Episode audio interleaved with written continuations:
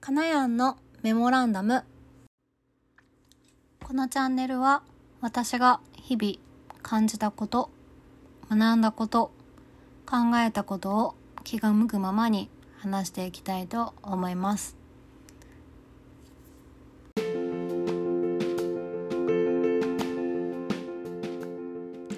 皆さんこんばんは。5月14日金曜日です。出産予定日まで残り27日となりました。先日のこの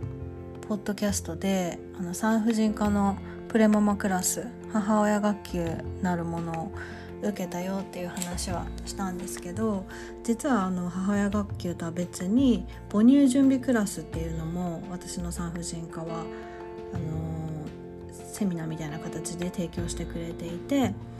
であのそれを受けた話を、まあ、今日はしたいなと思います。でこれ実際いつ受けたっけって振り返ってみると7ヶ月妊娠7ヶ月の時3月ぐらいに受けていました。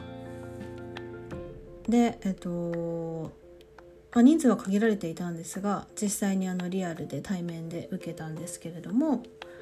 あのー産婦人科の助産師さんで特にもう母乳オタクですってあのご自身でおっしゃってたようなその母乳に関してすごく詳しい方があの先生になって45分ぐらいのあの講義とあと質問を受けるというような形で受けさせていただきました。で今はちょっとコロナでこの母乳準備クラス中止になっていると聞いたので早めに受けられててよかったなっていうふうに思います。はい、なんか母乳に関しても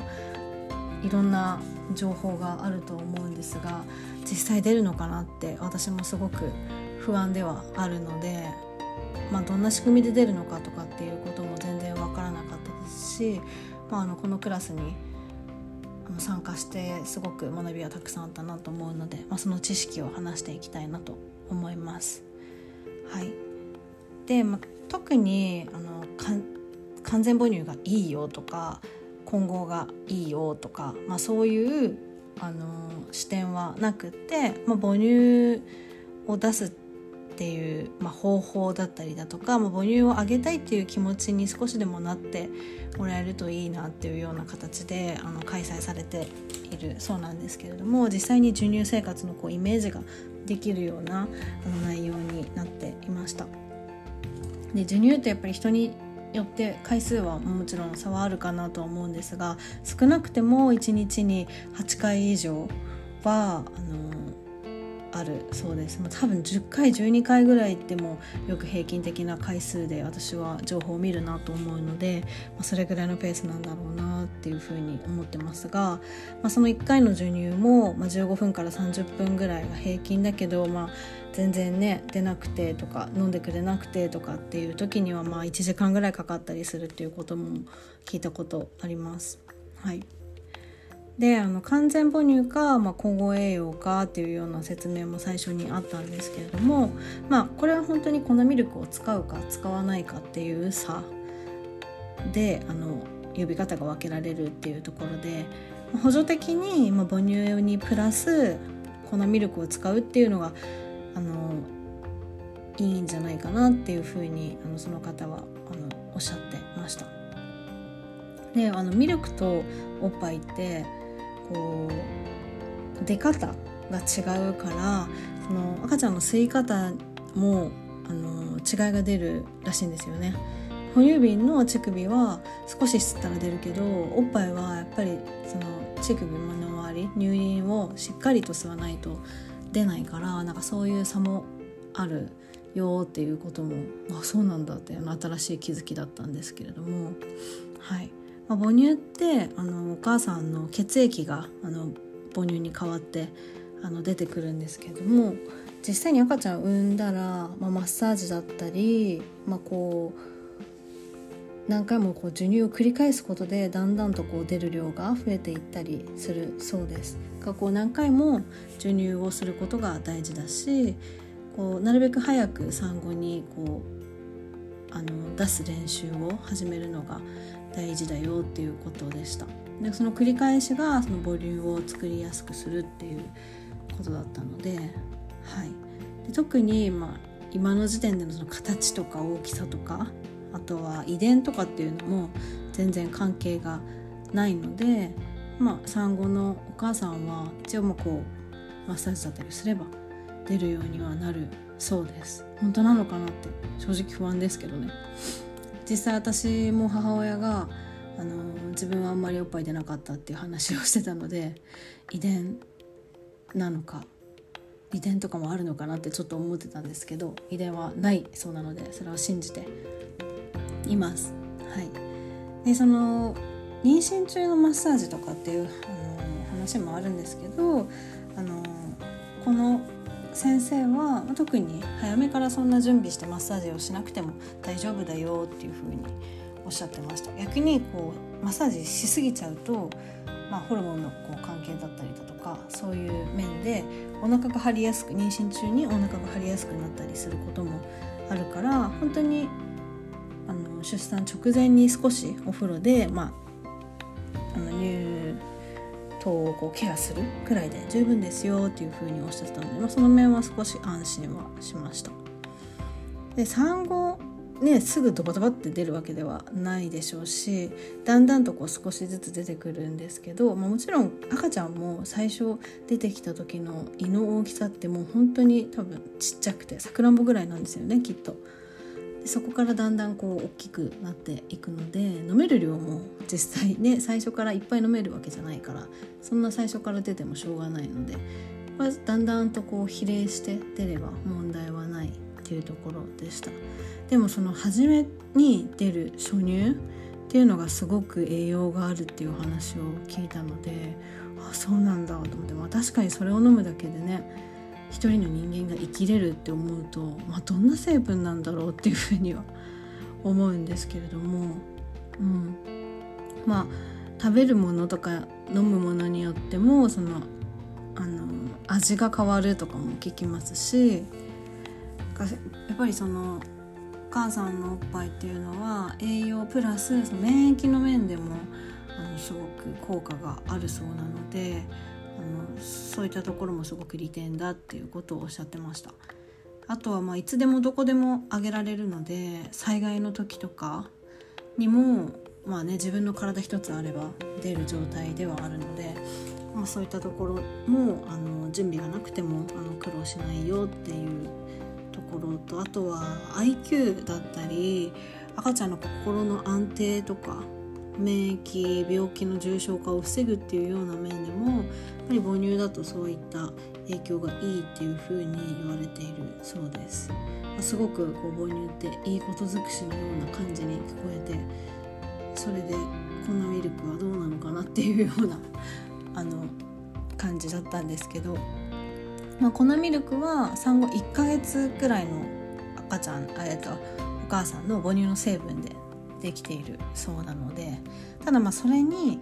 あの先ほど出てきた免疫の物質っていうのは含まれていないので、まあ、そういったところではちょっと差が出るかなっていうことをおっしゃってました。ただまあ栄養のサポートになるしミルクの方が消化するのに体力と時間が必要らしいんですよ。なので赤ちゃんがよく寝るっていうようなメリットはあるそうです。へえってあのびっくりしたんですけど、まあ、それぞれのやっぱり利点があるので、まあ、組み合わせは本当にいいんだろうなとは思いますね、まあ、あとはミルクだとで自分じゃなくても他の人でもあげられるので、まあ、母乳も搾乳してれば他の人があげることはできるんですけれども、まあ、ちょっと預ける時にとかっていう時にミルク使う方が多いんじゃないかなっていうふうに思ってます。でもやり方は人それぞれでお母さんの体調だったり生活環境に合わせて自分がやりやすい方法を取るっていうのが一番大事だしあとはほんその母乳をあげたいっていう気持ちがあればその大変さを家族に共有してもらうためにその気持ちを家族に伝えるっていうことが大事だよっていうふうにあの聞いて、まあ、例えばおっぱいあげる以外の家事をあの手伝ってもらうとか、まあ、もちろんあのミルクあげることを手伝うこともできるんですけどあのそういった誰でもできることっていうことをあのもっともっと協力してやってもらえるように環境を作っていくことが大事だねっていうことをすごいおっしゃっていたのでなんかこのクラスを受けた後私すごい母乳やっぱり出るといいなって母乳あげたいなっていう気持ちがすごい深まったのであの体は出る体になるっていうことを祈りつつあの、まあ、その気持ちはあの家族にも話したいなっていうふうにあの思いました。あとはこの内容を知れたことでもし出なかったとしても少しでもそのあのおっぱいを子供にあげられたらなんかそれだけでこう嬉しさとかやりがいじゃないですけどこう達成感みたいなものがあの持てるんじゃないかなっていうふうにあの想像してます。こういろんないい面もあったりだとかその赤ちゃんの体を守るっていうような面でもメリットがあることが知れたので、まあ、それも一つあの親として自分ができることのになるのかなと思いますし愛情表現みたいな形に変わっていくかもしれないなっていうふうに思いました。はい、ただいろいろね、母乳に関してもおっぱいのトラブルとかっていうのもよく聞くので、まあ、そういったケアもあのどうやったらいいんですかとか周りの人が説明してて結構みんな調べてるんですよね。特にこのクラス受けた時断然私より若いっていう方が多いなっていう印象だったんですけど「このクリームいいんですか?」とか「授乳クッションおすすめありますか?」とかめっちゃみんな聞いててあすごいってあの思ってたんですけどクリームもあのラノーリンあと卵子のとかまあ、定番のワセリンとかバー油とかをあの先生はおすすめされてました。ただ実際に塗ったら赤ちゃんがあのおっぱい加えるのでそのまま赤ちゃんの口に入るっていうことを考えて、まあ、自分が信頼できるものを選んでねっていうふうにあのおっしゃってました、まあ、確かにそうだなと思ってね。口に入るってなるとちょっと選び方変わるなっていうふうに思いました。でも本当に出るか出ないかっていうのは産んでみないと分かんないので、まあ、産むまで哺乳瓶の準備とかしなくていいよっていうのはおっしゃってましたし授乳パッドとかもすごい気合入れて準備する人多いけど実際みんなあの新品のままメルカリとかに売ってると思うしあのいらなかった人も多いんだと思うとかって言っててあとはまガーゼとかでも入院中は代用できるからあの準備しなくていいよっていうことであの一つその安心材料にもなりました。はい授乳クッションもあの硬くて分厚いものを選んでねっていうことでクッションで綿のものとかだと本当に毎日ね1日10回とか使うものだったらすぐへしゃげてきちゃうからとかっていうことであのおすすめをされていました。はい、でその講師のあの先生の方あ先生はあの実際に3人子育てされてる方なのかな。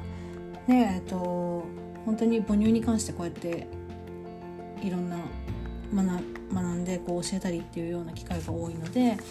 あのいつまで母乳を飲むのかなって思ってこう気になって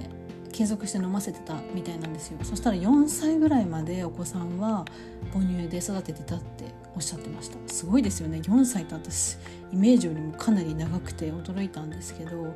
ただやっぱりあのおっぱいをやめた途端にその年インフルエンザにかかったりだとか、まあ、そういう免疫の面であの実際ご自身のお子さんでもこう差が出たっていうことはおっしゃってたのでああなんかこうね教科書でこう学ぶようなことだけでなく実際そうやって体感してもそういうことを感じられてるからこそこうやって伝えられるんだろうないうふうにも思って、まあ、それはあのただ単に4歳まで飲むのかと驚いた話だったんですけれども、はい、母乳はね子育てをする上で最初切っても切れないものだと思いますので、はい、是非出ることを願い、まあ、出せるように頑張り取り組んでいきたいなと思います。はい、それではまた。See you!